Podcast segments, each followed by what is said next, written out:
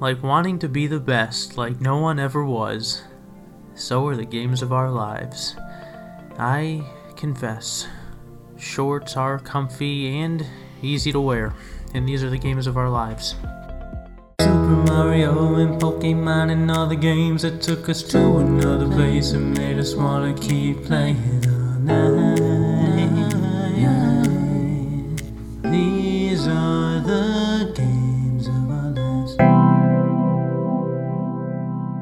Welcome, everybody, to the Games of Our Lives podcast. Tony, 10 out of 10 intro. That was absolutely beautiful.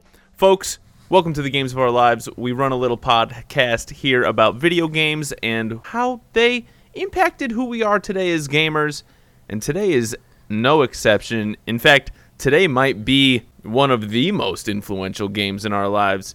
My name is Bill, accompanied as always by the magical, the mythical, the Pokemaster himself, Tony.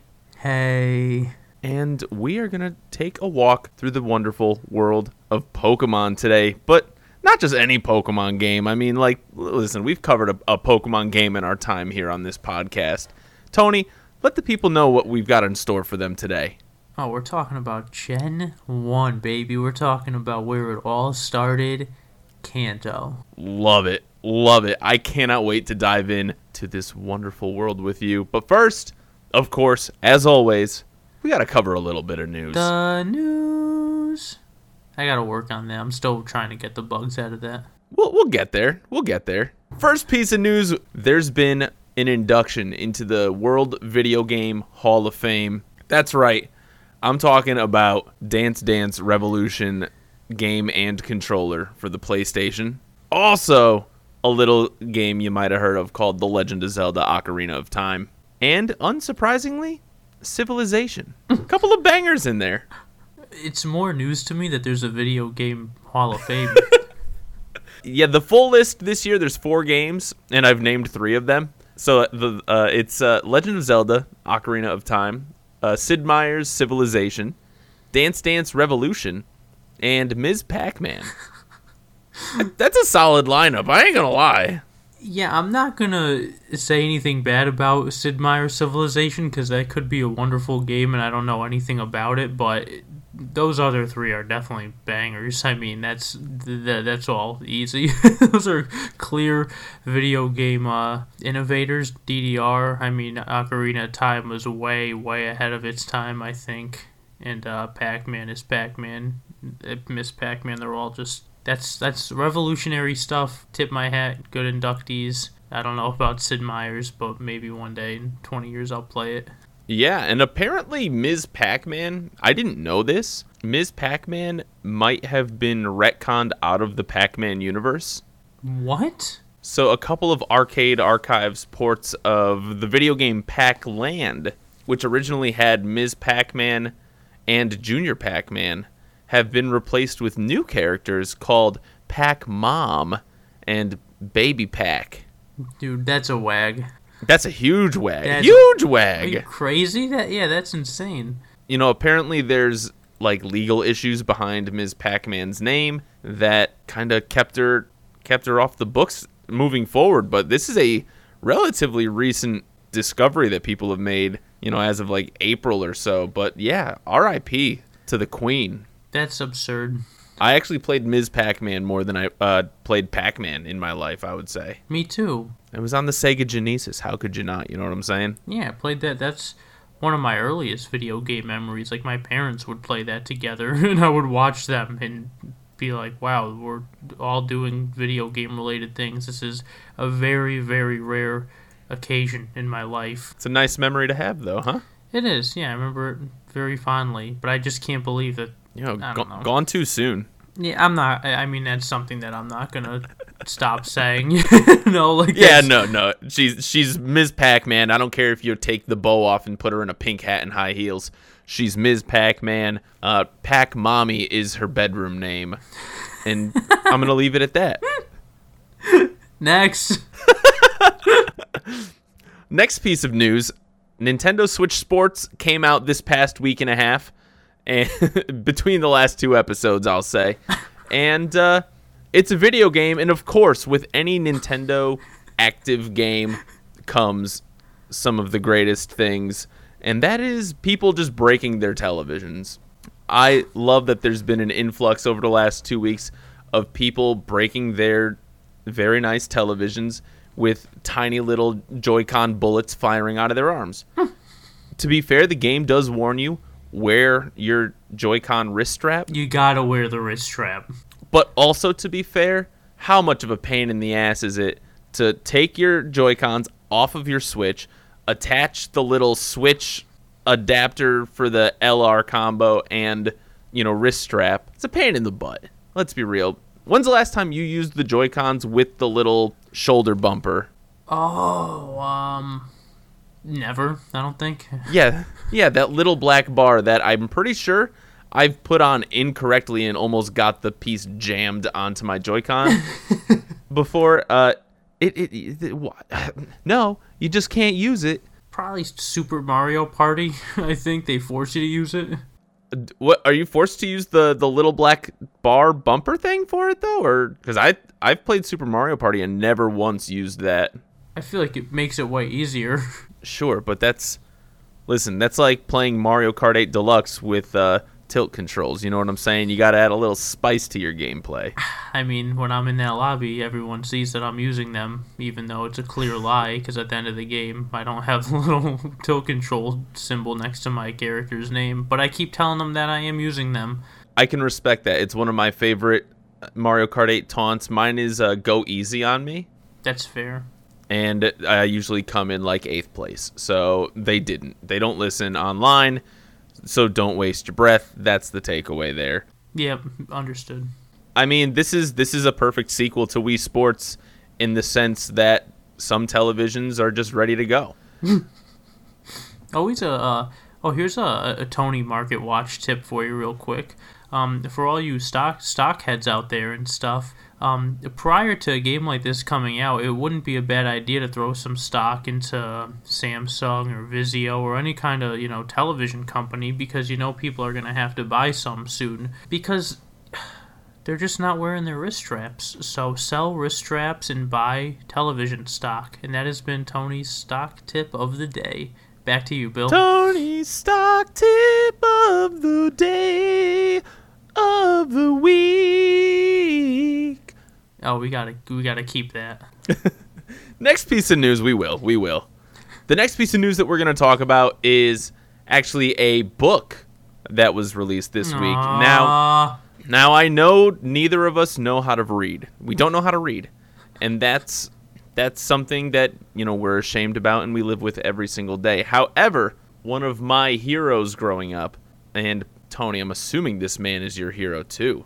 Mr. Reggie Fils-Aimé, the man, you know, that basic he was Mr. Nintendo of America for a, a good what, 2 decades, like 20 years just about. He he recently left Nintendo as we all know, but he did drop a hot and spicy uh, memoir of his time at Nintendo. A little 225 page banger.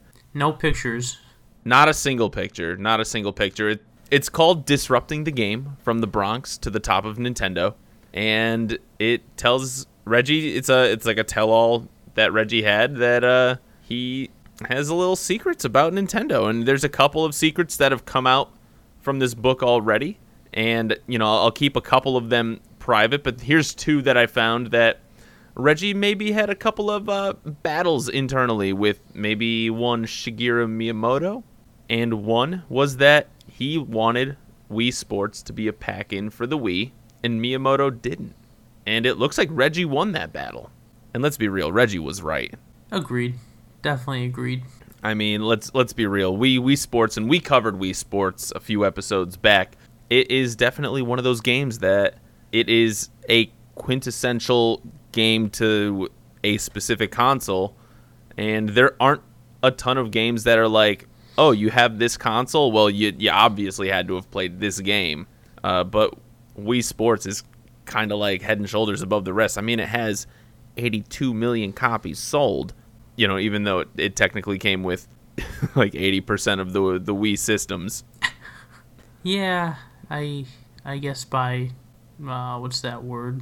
The transitive property of quadratic equations. We can't read and we can't do math either. fair. Uh, also, that's not my hero, by the way. I want to clarify on that. Um, good, probably a, a nice guy. I, I I hope, but yeah, I can't say that's my my hero. As long as the Cocoa Puffs mascot is around, I mean, that's someone I'm always gonna really look up to. I, I do I grew up with Tony as as some of you may know and every time we hung out, you know, before he'd even say hello, we'd we'd lock eyes and he'd say, I'm cuckoo for Cocoa Puffs.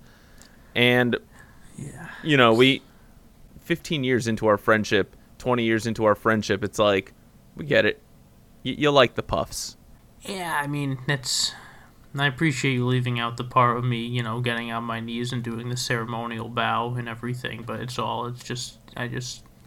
I, I figured that would be best. we, well, we got, I, I don't want to lie to anyone, but it is, it is what it is. It's. we're an honest podcast here and you know we'd never have anything not even a, a bit called a lie of the week or anything like that that would be totally out of pocket and i would never ever subject our listeners to something like that like come on now come on now Never. And I love and, and I also to keep the honesty trade going here. I I just want to put a little asterisk next to Bill's statement there, assuming that we have um listeners because there's a chance that we don't. So hey last week we had a listener of the week and it was cat daddy and he did not win the omegathon according to my research and therefore he is no longer the listener of the week oh, I I know it, it, pains me to say it really it, it it pains me to say yeah, it hurts to hear. It really hurts because it would have been nice to know that we have at least one listener, but in order for that to happen, he would have had to win. so. There was a lot riding on that tournament or whatever he was doing, but what- we'll we'll maybe. I'm sorry cat daddy. Maybe next year. Maybe next year. All love brother. Uh so we got another piece of news and this one is hilarious to me because it's so much work for nothing. A computing the computing history museum out of uk put together an $8000 rig that allows you to play goldeneye 007 for the nintendo 64 on four separate screens using you know one nintendo console and four monitors. However the monitors in the photo that they used are all right next to each other. So it's like ah guys your heart was in the right place but you you think you're not going to be screen peeking at a screen that's like the player 1 to player 2 thing is probably like the the biggest goof cuz it's like oh no instead of having to look 5 pixels to the right now I got to look 5 inches to the right it's not like the human eye is capable of that but they were like ah this'll stop screen peeking for sure come on boys I That's a Dunsky move, I think. for eight thousand dollars, you think you'd have the screens facing four different directions? You couldn't buy a Like, you- round table for that much money. That's the crazy part. They put together like four high school desks for this. what? Yeah. What about that picture? If anyone looks up that picture, oh yeah, nothing about that screams like eight thousand dollars to me. That just looks like they took four little like. They're not even like PVM mon- They're just like, just like Windows ninety five gateway monitors. They look like those teleprompter news scroll monitors that you see in the eight like 1980s. Yes, yes. That and like one RF like switch thing that just like has all the AV cables. I don't know. I, I I'm clearly talking out of my ass right now, but it, it can't be too far from what I'm saying, and I just have such a hard time thinking that it costs that much. Although I am quite ignorant to uh, a lot of that kind of stuff. I do know a little bit about hooking up stuff like that, but really, it really costs eight thousand dollars to to get one Nintendo sixty four game uh, put onto Ford. You can't just like figure that out. Tony, maybe one of our listeners can become the genius of the week and explain to our little uh, dumb brains why why that would be an eight thousand dollar project and why they would choose to photograph the way they did. Because as it stands right now, just just connect it to one TV, fellas. You got this. It's okay. I mean, it's it's cool that you have an eight thousand dollar piece of hardware, I guess. Dope flex. But don't sit us all right next to each other where we can see. Come on now. I mean the the my my friend and I have said for years the dream would be able to play Mario Kart 64 without split screen. I think it would be a game changer. So the fact that they did that is really cool. I mean, with if they can do it with GoldenEye. Yeah, that's what I'm. Well, I mean, for another eight grand, they probably could. Right, right, right. And so, Tony, if you got 8,000 smackaronis just laying around, I don't even have eight dollars lying around.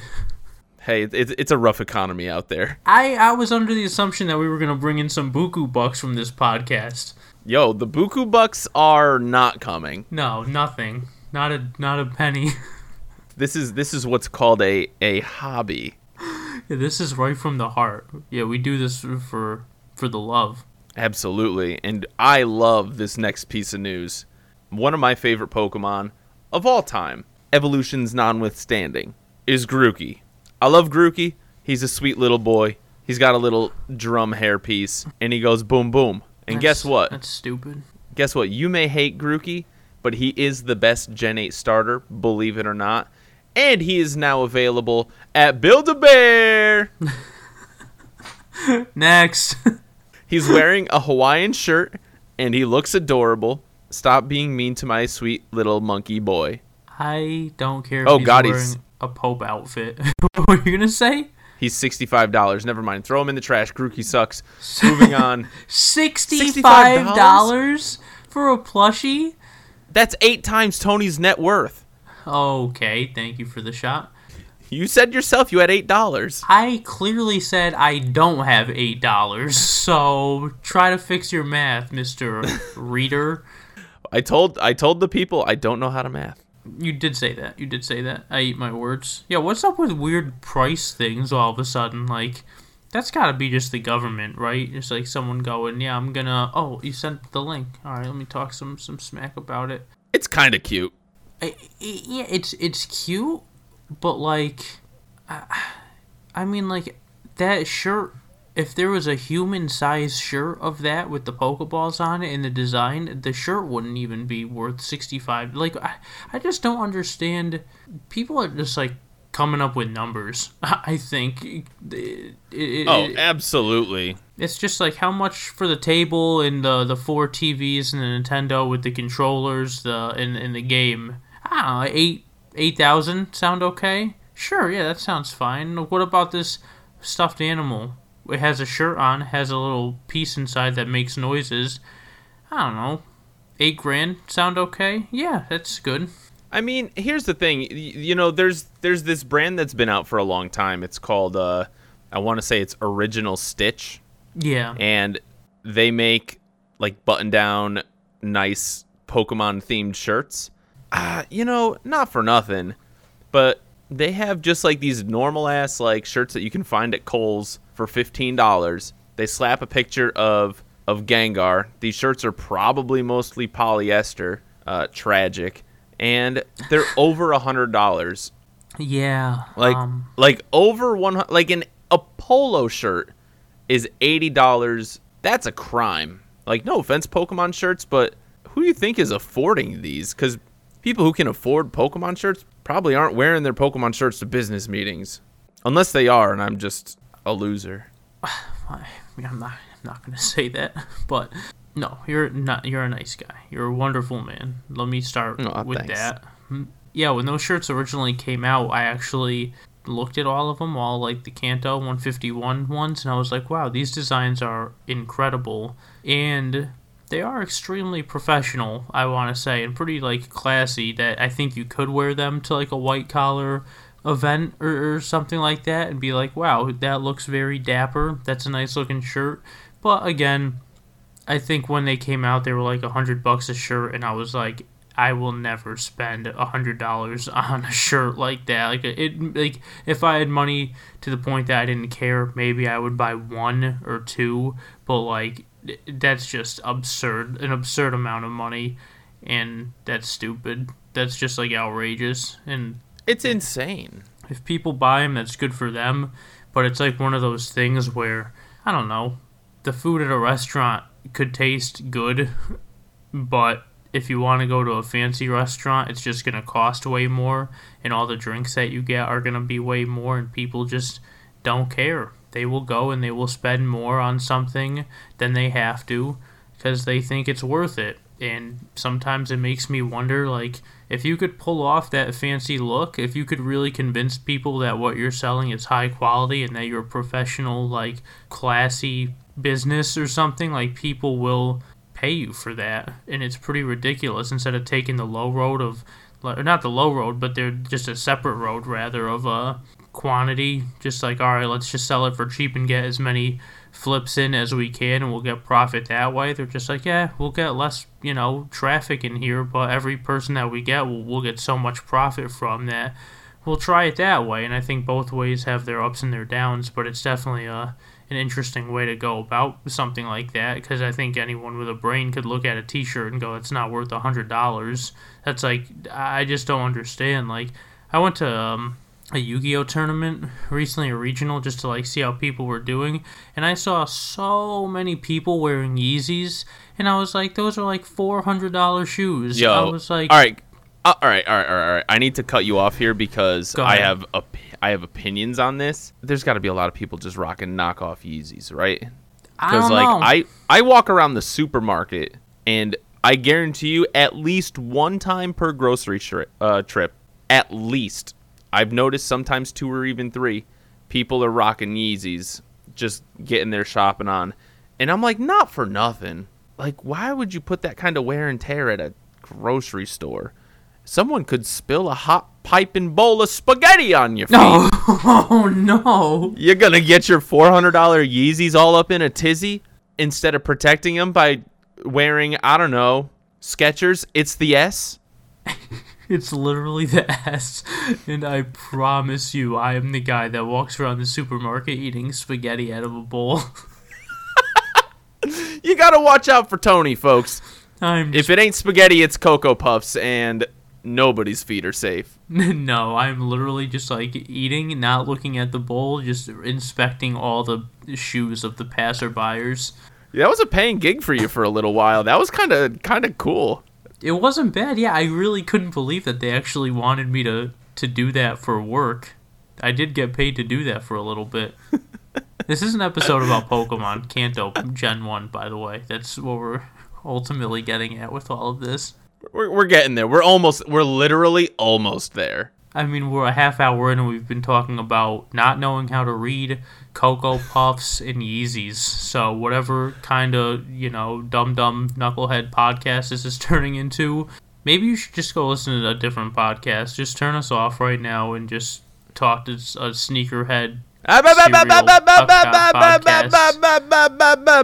We can't let Cat Daddy away, all right? He's gone! Bill, there's never been a cat daddy, dude. Come back to us, Cat Daddy. That entire video game tournament didn't even exist. You just made all that up to make it seem like we have the upper hand to let someone go if they don't win a tournament. That person doesn't exist. That tournament doesn't exist. They never listen. No one's ever listened to this.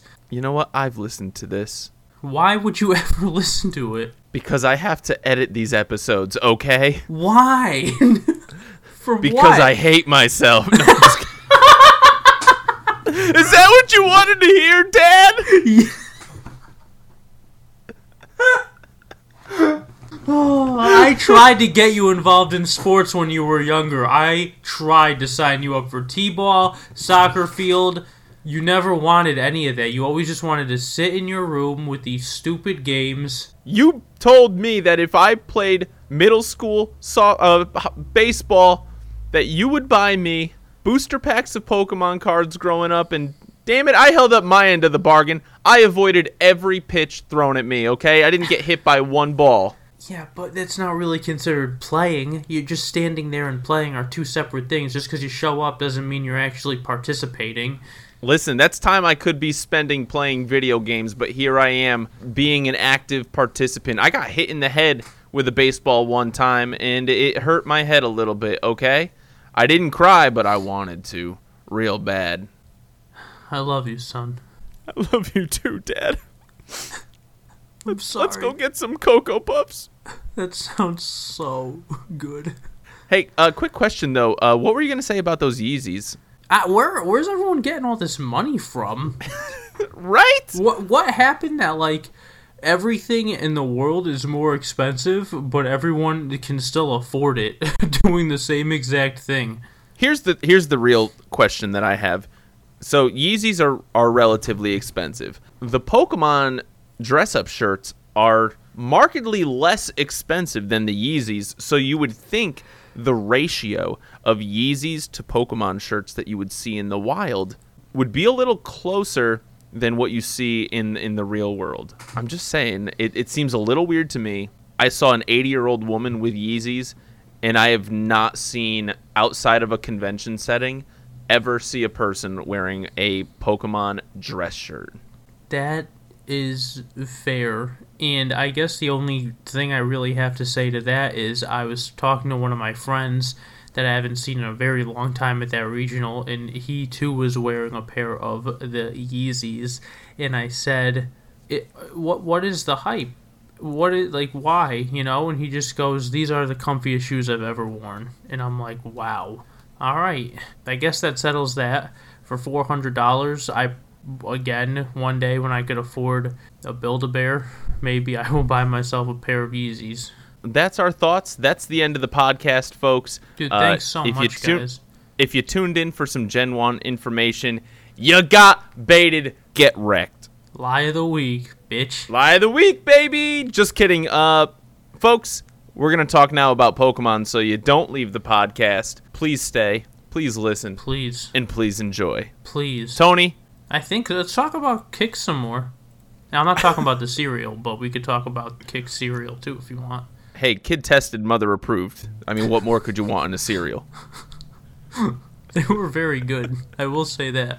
Yeah, you know what? For a, for a like what would be considered a one note cereal, Kix was kind of underrated. They were. I forgot about Kix. They're just the vanilla cocoa puff of the world. Yeah. All right. I could finally say 26 or 27 episodes in that something good has come out of this podcast. That's pretty nice. I'm going to go buy myself a box of Kix, I think, once I save up Oh. a little bit. So this week we are talking about the one and only Pokemon Generation 1, the granddaddy of them all. Originally debuting in Japan in February of 1996 and then making its way downtown, walking fast, faces passing them homebound to America in September of 1998. A 2-year gap. Back in back in the day, back in like the 90s, it wasn't uncommon for video games to come out in Japan, you know, somewhere in the 6 month to 18 month window of time like where it was like there's a huge gap where like Japan just gets the game first and like that largely has gone away as of these days. I mean, this was exciting. This was exciting and I think it's good that there was such a gap because the way these games were released, it, it, it really almost feels like they're two separate video games. Just you can tell there's been more refinement and they kind of tweaked a lot of stuff going in. But Pokemon Red version, Blue version, and Yellow version will be the games that we talk about today because those are the games that we played. I don't know if you played Green version out of Japan. Tony, did you play Green version out of Japan? I have it, but I haven't played it. That's pretty cool that you have it though. Thanks. Yeah, I found a really before. I mean, this is years ago when I was just buying stuff for collecting. I found a lot of all the Game Boy and Game Boy Color Pokemon games in Japanese on eBay for like twenty one dollars, I think, for all seven, which was an absolute steal. And then we Super went to, steal. Yeah, and then we went to like a, a year or two later. We went to a store in New York City, and they had like Japanese Pokemon Yellow for like forty dollars, and I was like, "This is New York sucks. Like this sucks. Like these are not worth anything." But I, they're Right. complete in box. I'm sure they're worth something, but they're all just. I mean, it's a novelty piece at the very least. yeah, I'm very happy to have them. Definitely get some steals on eBay back in the day. Hard to do it now, but happens once in a while. Why did you play green? Uh, no, I did not play green. I've only played red, blue, and yellow. Fair, yeah. I barely, I have very little experience with red. Actually, I played blue was my first Pokemon game, and yellow was my second. And uh, Me too. really, yeah. Yeah. Oh, sweet. I mean, I have red now. We're just going to give a brief summary of what Pokemon is.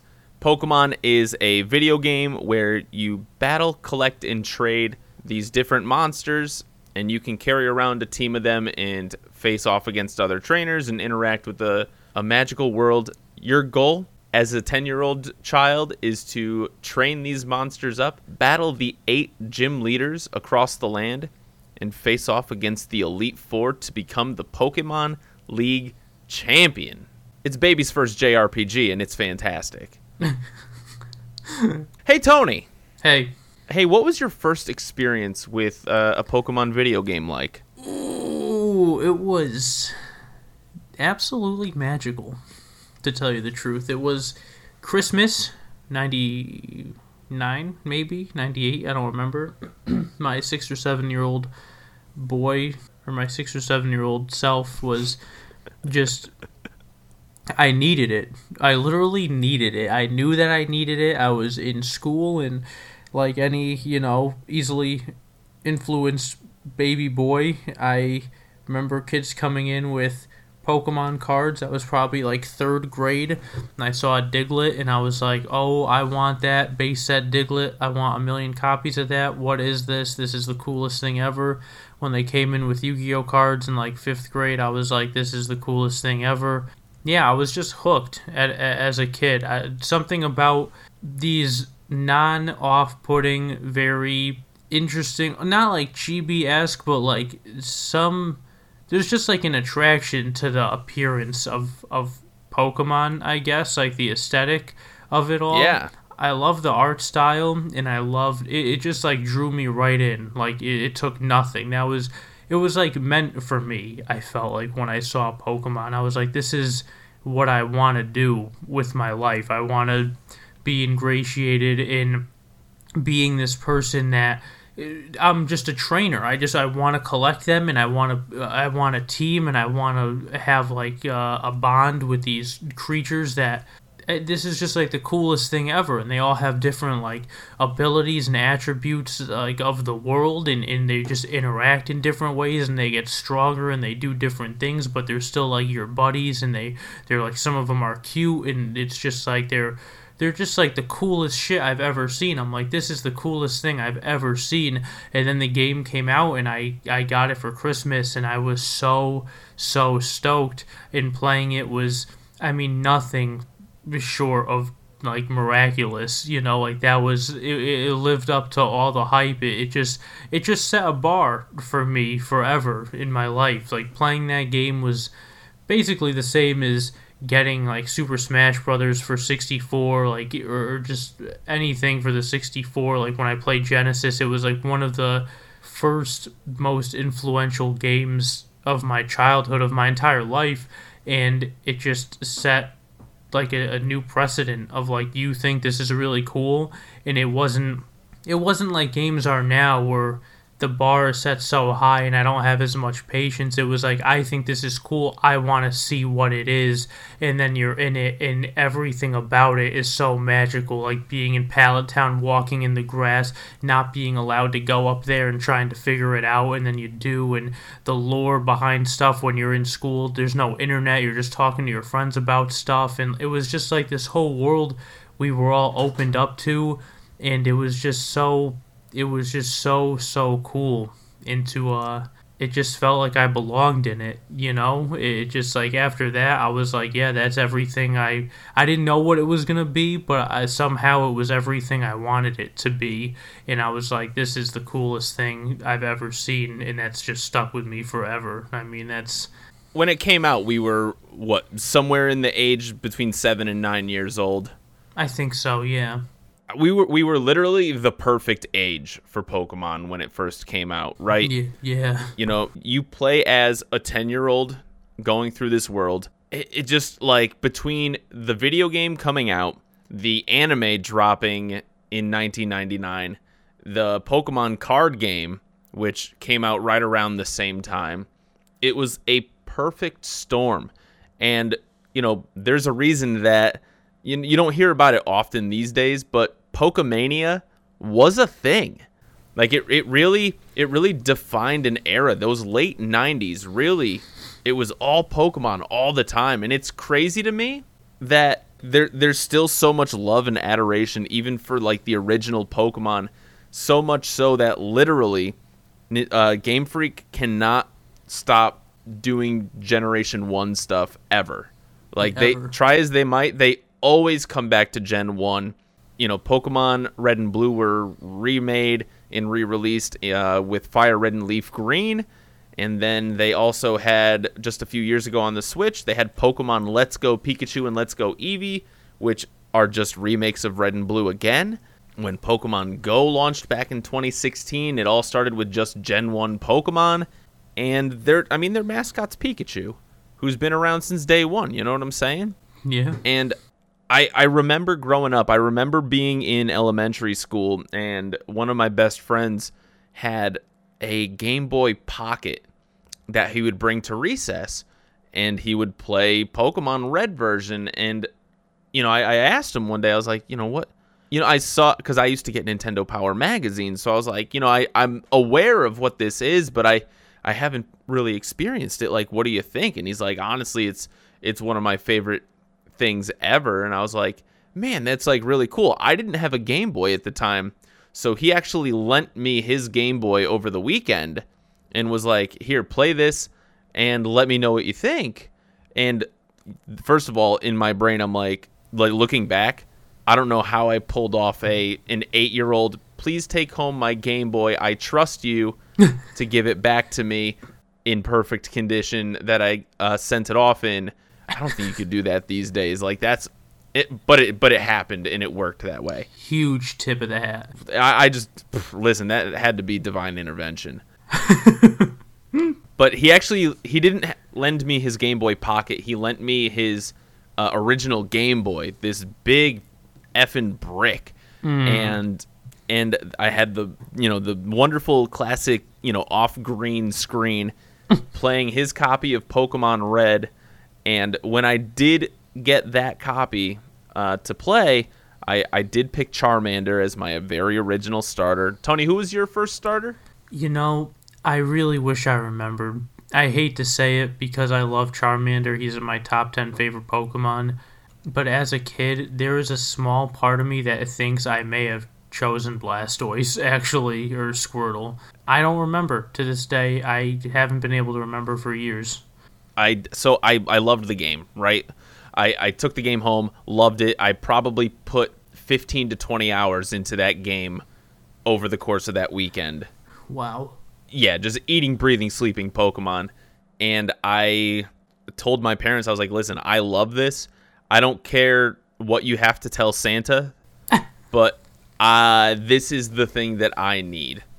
So, and it was it was awesome because my parents were like, "All right, I, I have a sister, and the two of us ended up getting a lot of like paired gifts growing up."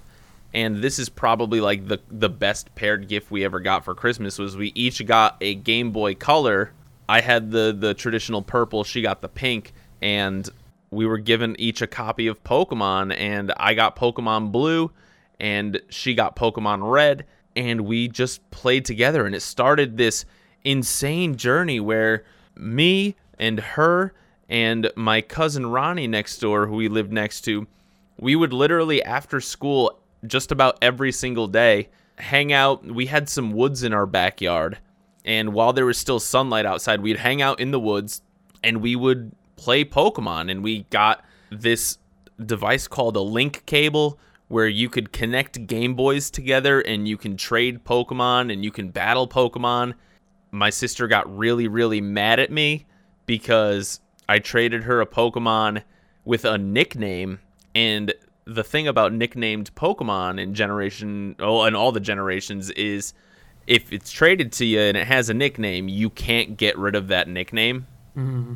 And I did nickname a Koffing ass Ooh. and she's never getting that one back. Like, It's like she just forever had a Koffing named ass. She was very upset. It made her cry, and I, I I went and traded her a new Koffing because I, I felt bad. But I did I, at, in the, at the time I thought it was funny. I didn't think it was mean, but she did not enjoy that. That's fair. She's also two years younger than me, so she was probably six or seven. Yeah, it's not a good word. Not a good word. It's a naughty word. It's a it's a naughty a no no word, if you will. You know, after after receiving Pokemon, it was like I don't know that there's another franchise that exists in the video game universe where I'm as ready for a day one purchase as as I am with Pokemon. At, at least like the the new generations, right? Because uh, even with Generation Eight, which we dunk on all the time, th- that was still a day one purchase. Oh yeah. And you know what? We got Scarlet and Violet coming out uh, later on this year, which still is insane to me. That Pokemon insane. Scarlet and Violet is coming out in less than six months, probably. Yeah. Like that's crazy, and it's gonna be a, a day one purchase. I don't know which version I'm gonna get yet, but either way, it's it's it's coming home to Papa.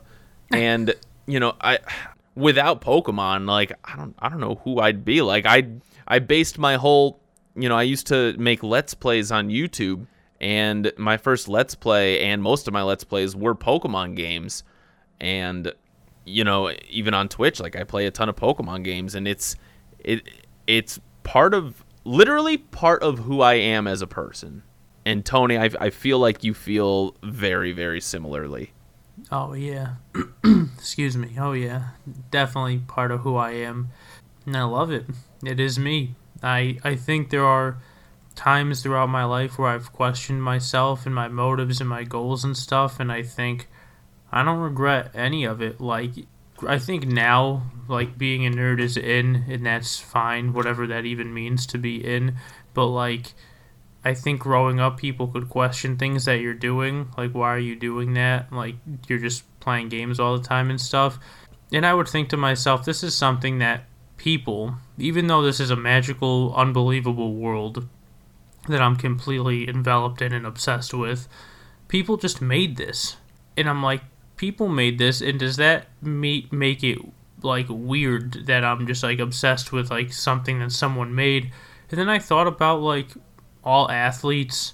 I thought about like all chess players. I thought about all like movie actors and, and stuff. And I'm like, all that stuff is just things that people came up with. They're like, let's just put the basketball and you got to shoot this and do it there and we'll make some rules. And now you have all these people who are obsessed with it in all different sports and players and fans and stuff. And I'm like, there are just things that people like more than other things, and, and you can't take that away from anybody. I'm like, I don't care if it's nerdy or not. That means nothing to me. Like, I, I think this is really cool, and I stand by that now. No matter what I like, I I kind of wear it with pride because I'm just like, I'm gonna listen to this music or I'm gonna play this game and be like, I genuinely like I know it's cool because I like it. You know what I mean? So if anyone came up to him and was like, "What is that?" It's just like, "Oh, I I have confidence in my style. I have confidence in what I like." So I'm just like that that by itself makes it cool to me, like regardless of what you think, you know?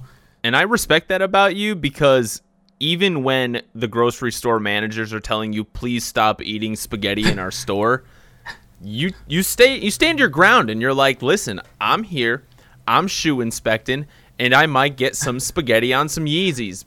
But it's who I am, officer. that was my yeah, that was my court statement actually, and they, the judge let me go after I said that. I'm surprised you remember that. Hey, you were setting precedents with that court case. I'm proud of you, man. It's it's it's the sauce on the side of the lip that sold it. I think I saw a tear come out of the judge's eye. It was a nice bolognese too. I, you know what? I think that got him. I think that got him. Yeah, it's crazy because at the at the end, I was like walking out of the courtroom, and there were like all the microphones in my face, and just like, oh, you know, you're the crazy spaghetti guy. Like, what are you doing? And and one little kid came up to me, and he was just holding a fork, and he's just like, "Can I have some of your spaghetti?" And I was just like, absolutely not. Go get your own spaghetti, you little shit. And that was like one of the defining moments of my life, I think. I mean, that was a bigger moment than, you know, when LeBron James went to the Heat. It was big. It was big. And that moment always hits me a funny way because I've been literally practicing and I had to ask one of my friends to help me and you know how much I I suffer with not being able to keep a straight face during jokes. And yeah. I, I literally relate to that clip so much because he couldn't get through that like sentence without laughing at the beginning. Like he, I saw myself in LeBron James when he started like he literally had to say it's it's not a laughing matter or something to like try to calm himself down but he like literally cracked like when he was about to say it and that's been me like my entire life. But i've been working on it the past couple weeks just like my friend made me read funny texts and just like things over and over and over until it wasn't funny anymore until i could just like be in an acting zone and it helped me out a lot. So yeah i'm cured a little bit. And and tying this back to Pokemon, I mean, uh, who's your favorite uh, Pokemon trainer to battle in the original games? Ooh, um, wow, that's an interesting question. Do you have one? My favorite trainer battle in all of Generation 1 is the second to last Gary Oak battle. Gary Oak is your rival, and he, he pops up from time to time to to really just be a, a, a, a pain in your behind.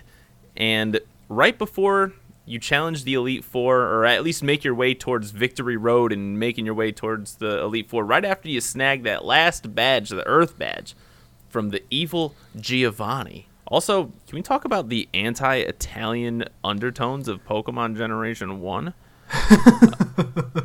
uh, Yeah. But right as you're right as you're about to go to the uh, Victory Road here, Gary comes out of the bushes and he's like, "Ah, time for actually the hardest battle in the game." Gotcha, bitch. And that was the first time in my video game life where I I, uh, I got caught unawares and just got bullied the first couple of times I played this game. Mm. Yeah, so that's my favorite uh, trainer battle. I don't know if I have one. To tell you the truth, that's a good one. That's a really good one. There are so many memorable ones. There's so I'm thinking about all the different routes and all the different areas and stuff. I mean, do you have a favorite like gym leader or Elite Four member? I don't like anyone. They're all competition. They all need to go down. You know. Ooh, I like that killer mindset. Yeah, they're all they're all the enemy. I think. Nothing comes. To, there are so many. I mean, I could name like thirty off the top of my head, and not a single one just like really stands out as a crazy good battle. How about that one jerk in uh, Mount Moon who's protecting his precious fossils? Yeah, I hate that guy. Yeah, like I want him to go down. I, I wish you got Mega Kick earlier, actually, so you could Mega Kick his Pokemon in the face. Yeah, that would have been sweet. That would have been pretty sweet. Before we go to quiz time, though, and I'll let you I'll let you stew on this uh, favorite trainer situation. Okay. I I feel like I'd be doing this podcast a disservice if we didn't kind of break down what these different versions were all about. There are two versions that came out in America originally, Pokemon Red version and Blue version, and they are essentially the same game with a couple of tweaks. And those tweaks are basically version exclusive Pokemon. You know, the red version and blue version have different Pokemon that you'll find in the wild and different encounter rates on different uh, locations. And there are also different Pokemon in the uh, the little gambling center, the game corner, if you will, that you could purchase, and some of them were version exclusive. And the way to catch them all, which is which is Pokemon's tagline, "Gotta catch them all," was to use the link cable and and trade Pokemon between friends, and that's what got Pokemon banned in schools, baby. that that and the Pokemon card black market. What lunch money? Yo, seriously, definitely no kids who traded Pokemon cards for lunch tickets, and definitely no kids who traded Pokemon cards for real world items. Ooh. I was I actually traded an Alakazam card for a copy of Final Fantasy II for the Super Nintendo. Jeez, both good items to have now. Right, I feel like I feel like that was and, and there's actually the same friend that originally let me borrow his Game Boy. Yeah, it was a uh, I think that was a win-win trade going back 25 years. That's crazy. I love hearing stuff like that. There was also a third version of the game, Tony. yeah, a third version of the game. And it came out about a year later, and that was our boy Pikachu had his own Pokemon Special Pikachu Edition yellow version where instead of choosing one of Charmander, Squirtle, or Bulbasaur, the original three starter Pokemon, you were assigned a Pikachu with the inability to evolve State a Pikachu throughout the whole game. This game actually kind of tailored itself to be played along with the anime, as it did incorporate a couple of characters from the anime, although they, they did as good a job as possible not putting direct names. When you did fight Jesse and James from Team Rocket, they were just called Team Rocket. You know, there there's two characters in the anime.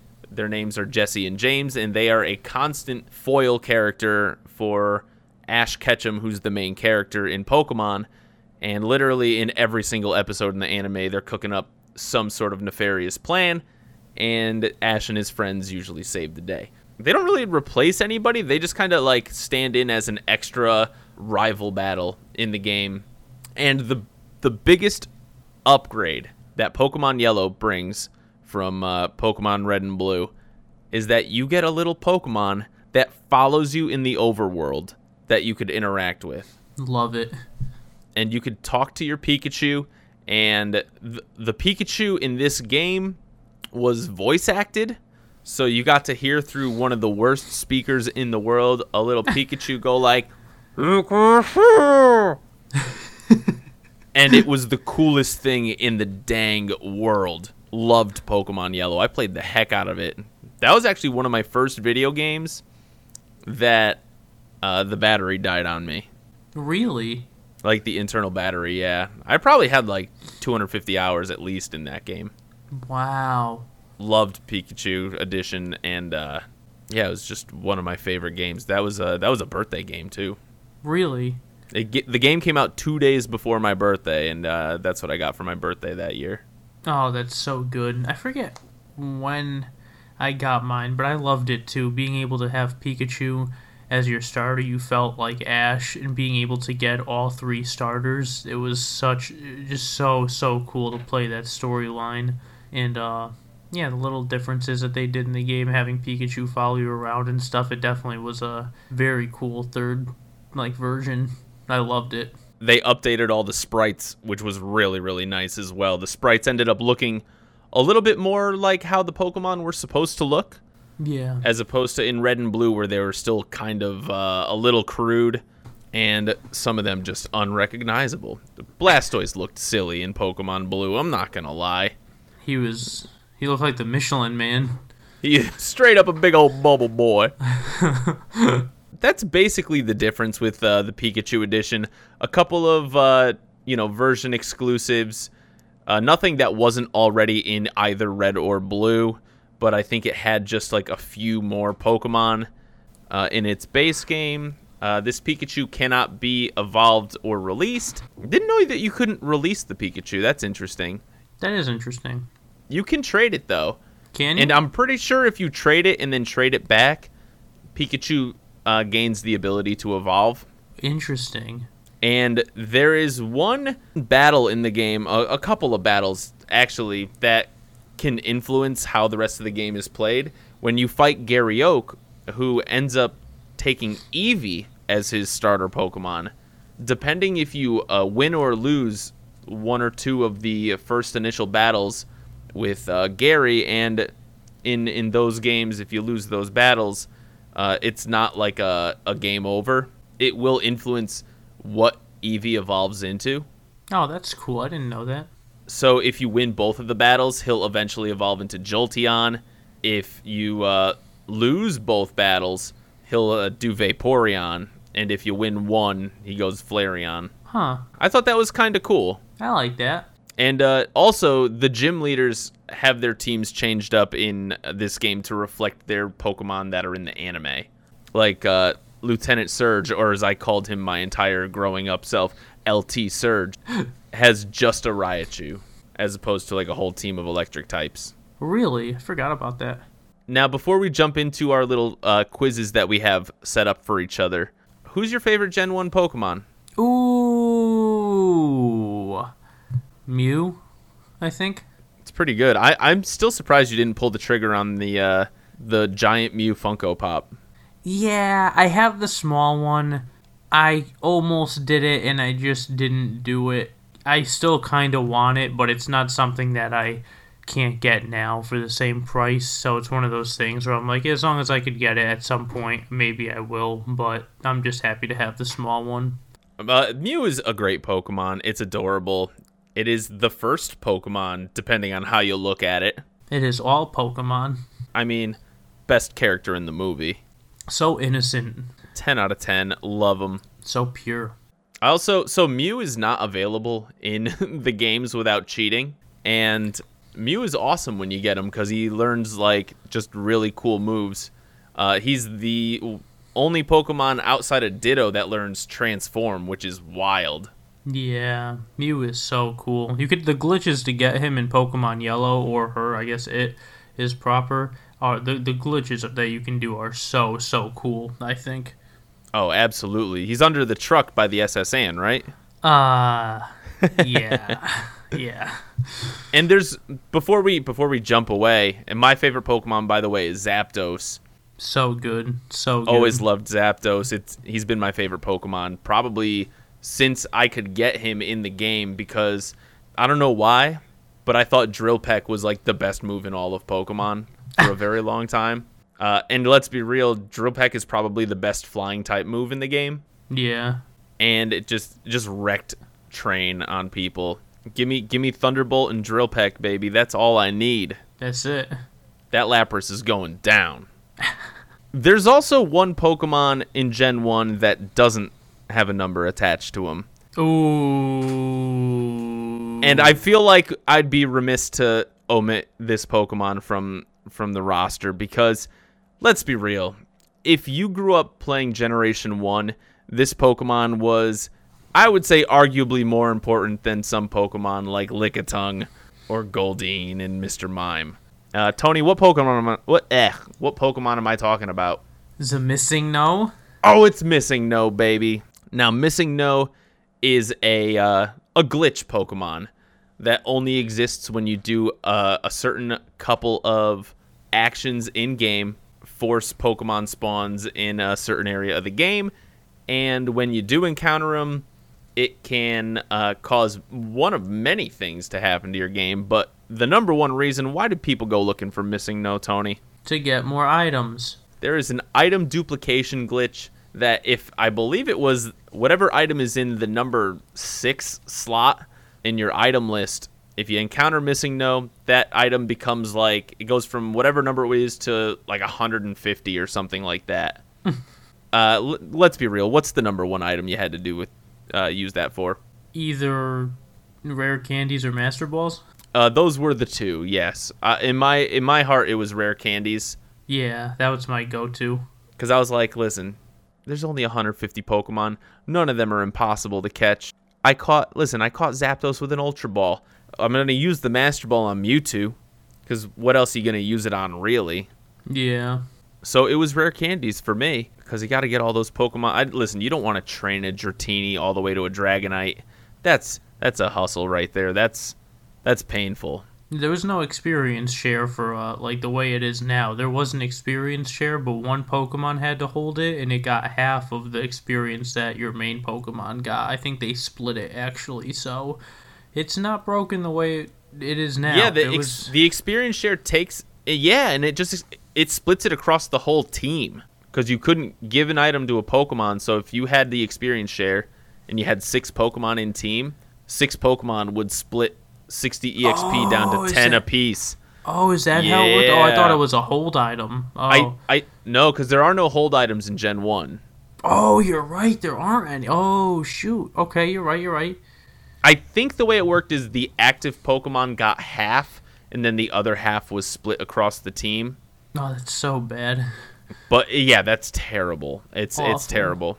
Yeah, we grinded as kids. Man, the the reason that there was 250 hours in Pokemon Yellow was just because I was playing the game, and it just took that long. The reason we don't grind anymore is because we put our, our time in. We punched that time card like when we were much younger, so now it is just bots forever, baby. Walking uphill both ways to school, kind of uh, energy right here, but it ain't wrong. now, Tony, Hey, it's time. yes! It's quiz time, baby! Quiz! It's quiz time! Now, this hasn't been established yet, but uh, winner of this, uh, there's a prize at stake here. Is there really? Let's go, dude. Tony, next time that we hang out, the loser has to buy the winner a small French fry from McDonald's. Oh, can't do it, dude. Can't do it. Can't do I'll it? Tell, I'll tell you what- not not because of a financial issue or anything like that. But I'll I'll I'll even though I don't have four dollars to spend. Do they still use like their beef fat to cook their fries in or something? No, I just had. uh I'm done with McDonald's forever. What? Yeah, done, done, done. What done. Oh, happened? I want to do this quiz so bad, but I have. This is the biggest wag, dude. This is the biggest wag, dude. All right, as fast as I can say it. As fast as I can say it. Tony proceeded to ramble on for, according to my calculations, 8 minutes and 47 seconds regarding how a code on his app did not work and the employee did not know how to handle the situation. We shall resume the episode. That's ass. You're a shit company, and I'm done. So if you wanna do something else for who wins this, and I promise you, and I said I said to you that uh, I can't talk. I said this to you before when we were talking about the quiz that we came up with. The quiz is, I said. If you're anything like me, and I think you are, I have made these questions near impossible for you to answer. I, I, if you get one of these right, I will be very impressed. Maybe you'll get one, max you'll get all five. I have five questions for you. Whatever you want to bet on that, you tell me. Can't be McDonald's. All right, Thank you Wen- for the rant. Small fry, small fry from Wendy's. Let's go. Deal.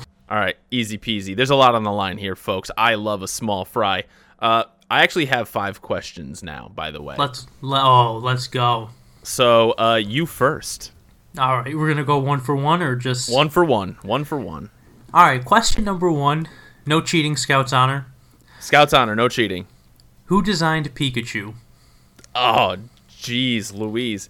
Uh, that come on now. That's that's malarkey. I'm just gonna guess Satoshi Tajiri because I don't know any other names. Oh, that's just not right, unfortunately. The correct answer is Atsuko Nishida. All right, well, She designed the art for Pikachu. oh for one. Oh, for, I have a feeling we're gonna go 0 for 10. Tony, here's your question. Hit me. Uh, no peeking. What color is vermilion? What color is it? Yeah, like what color of the rainbow is vermilion most similar to? Oh, that's a good question. um, green. That's what I would have said. Uh, it's actually red. Oh, okay. That was I was either thinking green, blue, or purple, so I'm I'm okay with that. wow. Okay. A little art class in here. All right. Tie game. Tie game. Going to round two. Yeah. Which Pokemon is number sixty-one in the Pokedex? Oh God, what Pokemon's number sixty-one in the Pokedex?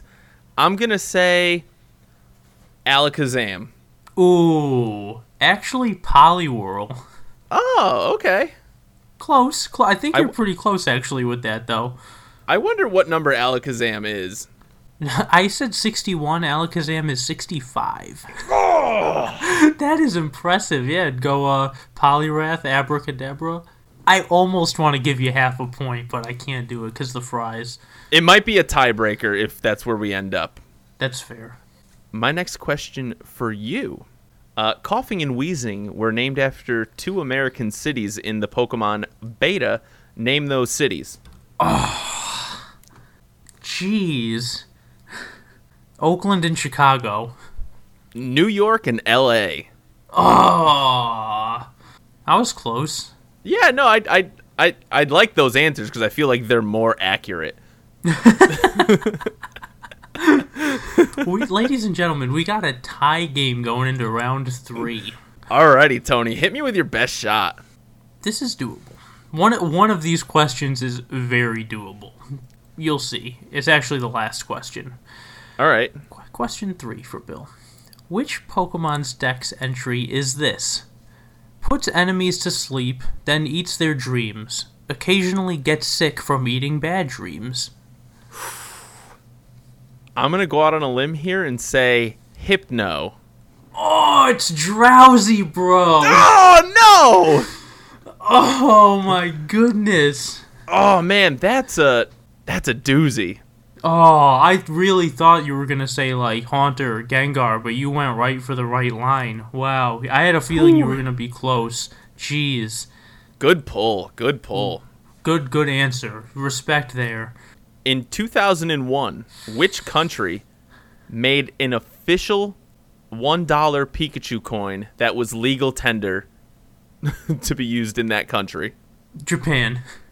Nope. No. And I would have given you credit on uh, the the neighboring country as well, because it's the nation of Niue, an island nation northeast of New Zealand. I would have given credit for New Zealand on that one as well. I knew it wasn't Japan. That'd be way too easy. So we're both 0 for 3? Yeah. the island of Niue. N I U E. Oh, I have not done the Wordle in quite some time. And even when I did, I got Japan wrong. so, I swear. Uh, all right, here we go. Question four for Bill. This is getting Okay. pretty intense. This is getting Yeah, I know. intense. Tie game going into round four. I don't feel good about it.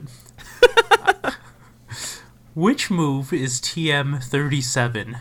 TM37 in Generation 1. Part of me wants to say like double edge, but I I think it's like I think it's like reflector light screen or something like that. I'm going to go with light screen.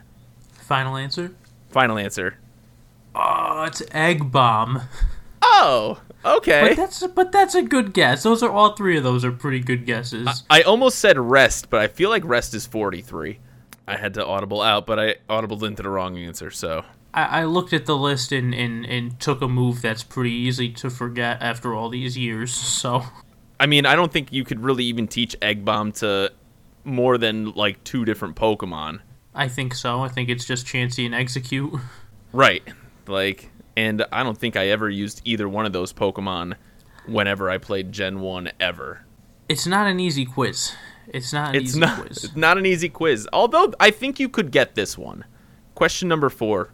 The Pokemon move Splash that Magikarp has is actually a mistranslation from dra- Japanese to English. What is the English word that most associates with the Japanese version of the move Splash? And I'll I'll give you points for for synonyms. I'm really going with my gut on all these. Yeah. In The answer's not Japan, by the way. appreciate that. We're getting to the point in the episode where my bladder is screaming, so Yeah. I I am going to just go with my gut, even though it later turns into. It does turn into a real move later on. I'm just gonna say flail. It's not flail, and I I'm not gonna give you credit because the move uh translated is hop. Okay, I would I would have given you like jump or leap or something like that, but that's fair. hop. Yeah, flail though that's a good move. Yeah, yeah. The fact that it turned into a move made me think maybe that's not the right answer, and because I should have thought of like N64 Magikarp, like the jump game for the mini game, like because he's just. I probably wouldn't connected those two. All right, I'm gonna say that we're going into the final question for each of us. This is probably realistically the best chance you have of getting one right. I want to say, and I'm, I, I I hate to admit it. I should have picked a harder question, but uh, what color is peak? No, I'm just kidding. Um, in Gen One, Yep. how many how many fire type Pokemon are there? Just a hard number of fire type Pokemon. Yeah, and they could have like a, another attribute too. But how many Pokemon have a, like fire type? Have is fire at type? least one of their types. Yeah, I don't know. I I'm not gonna give you a clock or anything. You take your time. You think about it. My initial thought is nine, but let me let me double check my brain real quick. Take your time. because we got the Charizard line, Vulpix, Growlithe, Magmar, Moltres, and that puts us at nine. Flareon puts us at ten. Uh, we got Ponyta, Rapidash, twelve. Twelve. Final answer. 12 is the right answer! Ding ding ding! Let's go, baby! We got one. All right, that was a good question. I liked that. Yeah, that was a, a fair, legitimate think about it, got it kind of question. Good. That didn't take you like more than a minute. That you just knew it. That was very impressive. Alrighty, and now I have a question. I think you might be able to get this. Pikachu is the official mascot of Pokemon. However, he wasn't alone on the chopping board when they were deciding this. Who is the Pokemon that was originally going to be the official Pokemon mascot instead of Pikachu? That's Clefairy. It's Clefairy! Yes, yes. Let's go! Let's go. but yeah, it's Clefairy. Wow, I was a little worried that we may even get answers to our own, like to each other's questions simply by like looking up questions for one another. So I was like, oh, maybe I'm gonna pick something that he's gonna be like, oh yeah, I just studied that, and I I definitely saw that. I knew that Clefairy thing for a few years, but um, I've seen it on Instagram and and you know through different things, Hmm. but I actually just saw it recently too when I was looking up your question, so it was very fresh. That was a it is a good question. I just got lucky that I have known it already for a little bit. Yeah, no, good job, dude. Thank you, you as well. Yeah, we both So- twenty percenters, baby. Hey, we're both gonna have to buy each other a small fry from Wendy's. That sounds good to me. We'll enjoy them. It's a deal. Tip of the hat to your game, sir. Dude, tip of the hat to you two. Very well played. That's that's Pokemon. Tony, any final thoughts that you'd like to share with the class about about Pokemon Gen One? Just anything you want to add? Pokemon is more than a game now. It's it's life, and there's nothing else I could say. It's that good. mean, it's that life changing. After 30 years, how could it not be? Yeah. Just they won. that's it. It's that easy. It's it's actually the, the, the most sorry to cut you off, the Yeah, yeah. yeah. like highest selling franchise of anything in history. Pokemon, yes. More than Disney, more than anything, it's Pokemon is number one, Yep. which I think is really, really cool because it deserves it. It's way better than Disney. you Way know? better than Disney. Yo, we don't talk about Bruno. No, we don't talk about Disney being freaking second place to the actual GOAT franchise, Pokemon. Bah! Yo, Mickey Mouse, not even the best mouse in media. That goes to Pikachu, baby. Ooh, get him.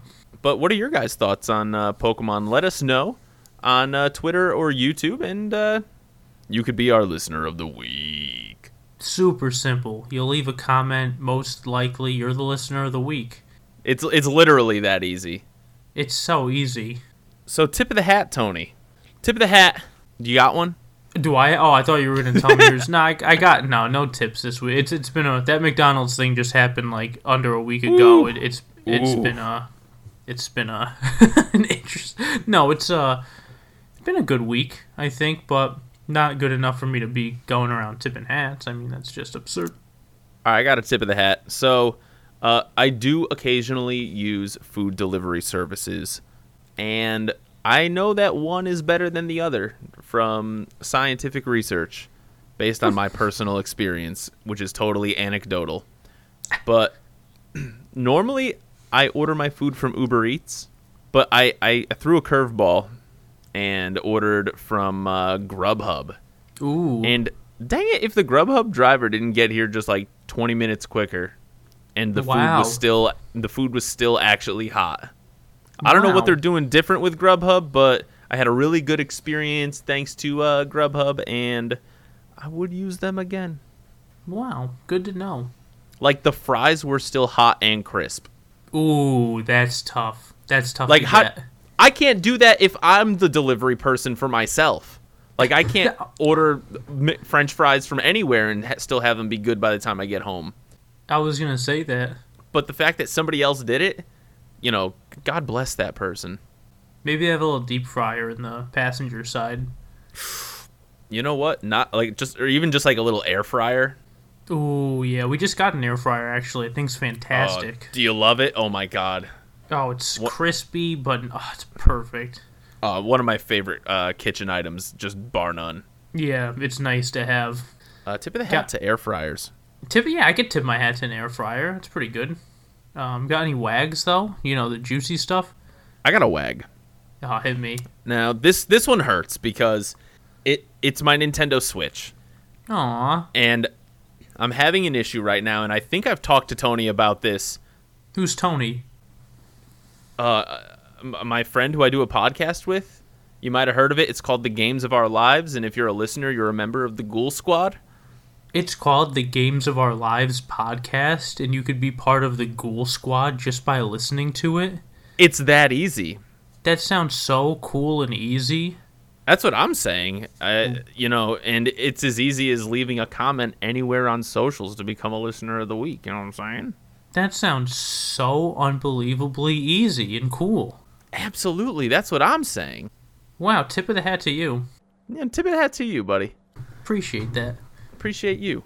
Switch of the uh, switch of the finger, wag of the finger to my uh, Switch dock because it is kind of actively dying. Although it's it's been behaving better the last couple days, uh, and I ended up not going out to get the Switch OLED because I was like it could just be the dock, but wag of the finger to the Switch dock for maybe dying and me being sad boy about it because I don't want to. I don't even want to spend like eighty dollars on a new dock. Like I just want to keep this Switch. I've had it for five years. Yeah, you shouldn't have to buy a new dock. I think you know the quality of the product shouldn't. Like my N64 still works. You know my Sega Genesis, all my consoles, my NES, my SNES, like they all work. Like why I don't have to spend eighty dollars if I do. It's a whole new console. Right. If if I'm gonna drop like a clean hundo, I might as well just buy a whole console. Exactly. Yeah, that's a that's a, a stupid thing to to break. Um, Just like I guess a wag of the finger to like Nintendo's management of hardware for the Switch in general. I mean, look look at them Joy Cons be drifting. They think it's Tokyo out here. haven't had that problem, but definitely a lot of people have. So yeah, they gotta Right. they got you just gotta work on your quality. You know, you have you have the world in your hands, like literally. Now just make it good. Tony, do you have a wag of the finger? Hmm. Nah. All right.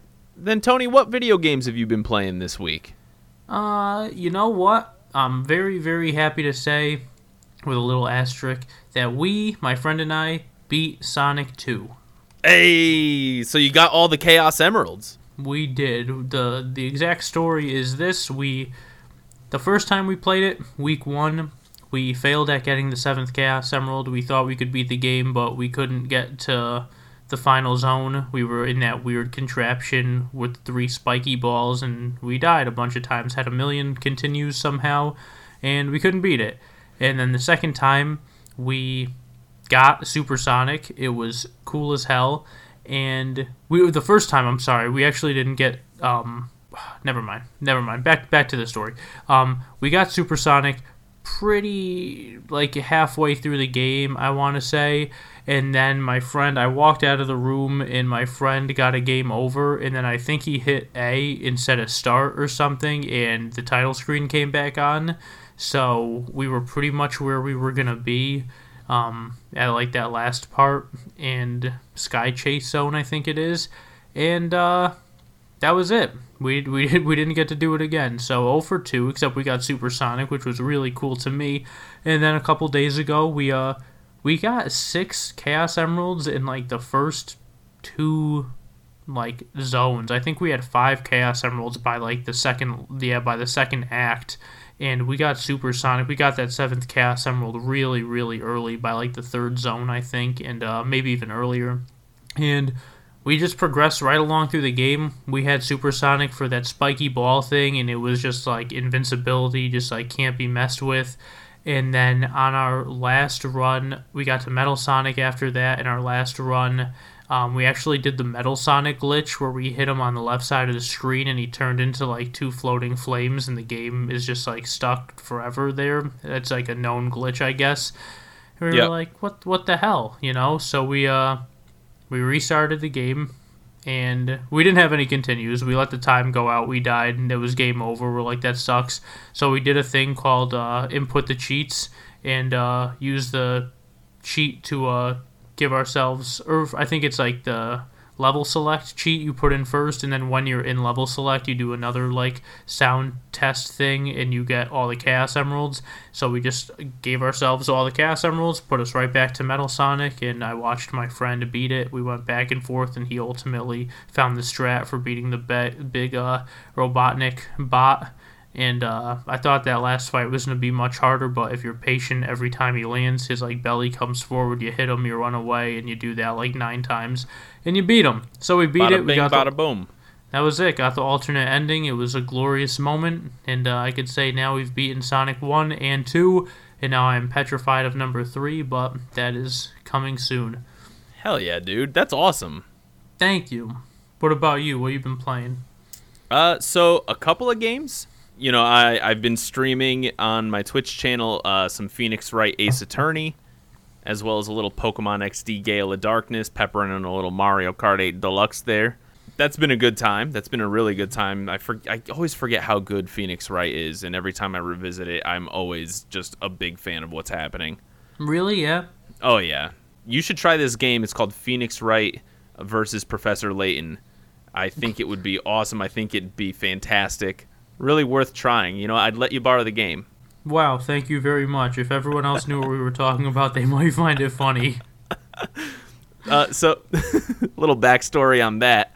Maybe about I don't know. This had to have been like five, six years ago. I was still living at home, and uh, I was really into the new Phoenix Wright game that came out, Phoenix Wright versus Professor Layton. I beat it, and you know, I was like, Tony, dude, like, I know you've been trying to like get into the franchise. I'm telling you, this game is a lot of fun. It's kind of like the best of both worlds. You should totally check it out. And he's like, all right, cool. I lend him the game, and I think I like ask him maybe like two months later, just like we were hanging out, and I was like, oh, dude, like by the way, like, what do you think about Phoenix Wright so far? And he's like, I played it. What did you like? You played it for like 30 minutes and you hated it, and you never touched it again. That sounds about right. That's Tony's thoughts on that game. But uh, the other games I've been playing, I actually finished Grand Theft Auto San Andreas, uh, a much shorter game than I remembered it being. Kind of ripped through that. That was only like a 20 hour game, maybe. Really? Yeah, I, I mean, like you just, I just went through and just played all of the story missions and just kind of tried to like grind through. But yeah, relatively short game. And listen, your boy was using cheaty cheats, of course. Oh, come on. Hey, hey, the game says cheats are in the game, so you're gonna use them. And let's That's be real, fair. the most fun part about Grand Theft Auto is playing with cheats anyway. If you think that I'm not gonna play as CJ flying around on a little jetpack, you're out of your mind. you get yourself into hot water, you, you go, whoop, I'm flying away. Uh, but the game that I've really sunk my teeth into these last few days, uh, specifically, is one that I don't think I ever really saw myself playing, and it kind of a surprise title even for myself. Sid Meier Civilization? It's Sid Meier's Civil. No, it's Xenoblade Chronicles. Uh, I'm playing the deluxe edition on the Nintendo Switch, and it is a uh, it is a pretty in-depth JRPG from Squeenix, and I will say, banger soundtrack. Just Wow. first off the tip, first thing, like the music is insane, so good. I'm I want to say like six chapters deep. There's like three Xenoblade games that are out right now, and there's like it's Xenoblade Chronicles, Xenoblade Chronicles X, and Xenoblade Chronicles 2, and then Xenoblade Chronicles 3 is coming out in the fall. So I I know it's a tall order, but I want to try to beat them all by the time 3 comes out, but we'll see. We'll see. It, I mean, they're they're like big boy RPGs, and I feel like they're gonna be like 150 to 200 hours a piece. Ooh, So big, big tall order there. it's pretty tall.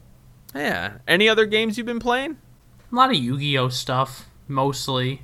Yeah, I've been kind of slowing down on the YouTube videos. Been playing a lot of Pokemon Go, battling and stuff. Getting hooked on that again.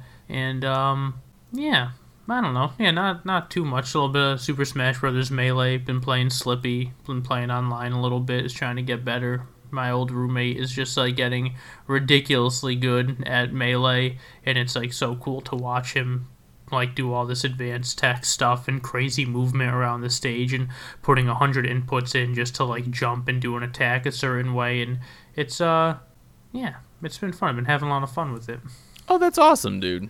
Now we've come to the time of the episode where we have to mention the listener of the week.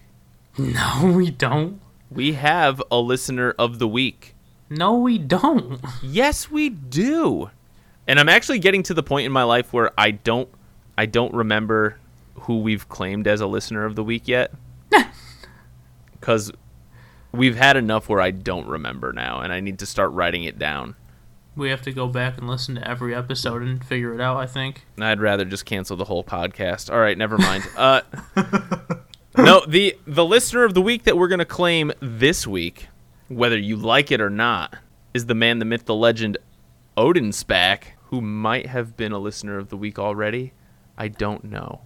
it doesn't sound familiar If you haven't been one yet, well, congratulations. You are now. Bow, bow, bow, bow, bow, bow, bow. Listener of the week! Listener of the week. Yes, yes, yes, yes, yes, yes! Oh, we listening. We listening to We the listening, listener we of the week. listening. Ghoul, baby, ghoul. Welcome to the Ghoul Squad. Hall of Fame. Ba, ba, ba, ba, ba. Ba, da, da, da, da, da, da, da, The listener of the week! Congratulations. And thank you Hats for listening. to you. Thank you very much for your patronage. And thank everybody else for listening to this podcast. It really means a lot that that y'all listen and uh, we really really appreciate you. We had a ton of fun recording this episode and I hope you guys did as well. You know, Wait a minute. if- How, how do we how, how, how do we even know that that kid listened to the episodes? Uh, because because I I pay attention to socials, you know, like following at Games of Our Pod on Twitter and Instagram, and following the show on YouTube. Where where else are you gonna interact with us, other than there? You might be able to interact with us if you go to Tony's Instagram at the Poker Rapper. I think Instagram's dead. Where where can I find you on social these days, Tony? It, just Instagram and YouTube at the Poker Rapper, but I feel like Instagram is dwindling pretty hard, and uh, It, it, it's it's a rough frontier over on Instagram these days. It's bad. It's pretty bad. But yeah, if you want to talk to me, you know, holla at your boy. Instagram, uh, you know. I gotta hook you up on uh, I gotta hook you up on Twitter. Yeah, I'm not a big Twitter fan. I, I really never have been. Because my ideas are just so deep and complex. You know what I mean? 140 characters. That's like a couple ingredients on the back of a delicious Cocoa Puffs box. You know what? It's like not enough to cover everything. I want to. I want to talk to you. I want to. I want to talk to you even more than a two-hour episode. You want to talk to me? Well, you can find me at Bill the Fajita on basically all socials. I'm on I'm on uh, YouTube. I'm on Instagram. I'm on TikTok. I'm on Twitter. I'm on Twitch. I'm on LinkedIn, MySpace. LinkedIn, MySpace. I'm on Fiverr. I'm on um, OnlyFans. I'm on You're on OnlyFans, dude. No, not yet. These gamer feet are coming to you soon, probably or not. shit. 50th episode special. Ooh, damn, boy. But yeah, that's it. I want to thank y'all for watching. Tony, Hey. sign us off, my man. Everyone, thank you so much for listening. My name is Tony, alongside the amazing, wonderful, loyal, funny, smart, outgoing, generous, complex, witty, insanely good at games, Bill the Fajita. We love making this podcast for you. We love hanging out and just talking and having our, our friendship become stronger through this. It's been nothing but fun. We love Pokemon and talking about all these games. And um, yeah, we appreciate very much anyone who's listening and uh, just happy to have people enjoy something that we're creating. So enjoy your day, make the most of it, and uh, we'll see you in the next one, baby. Bye.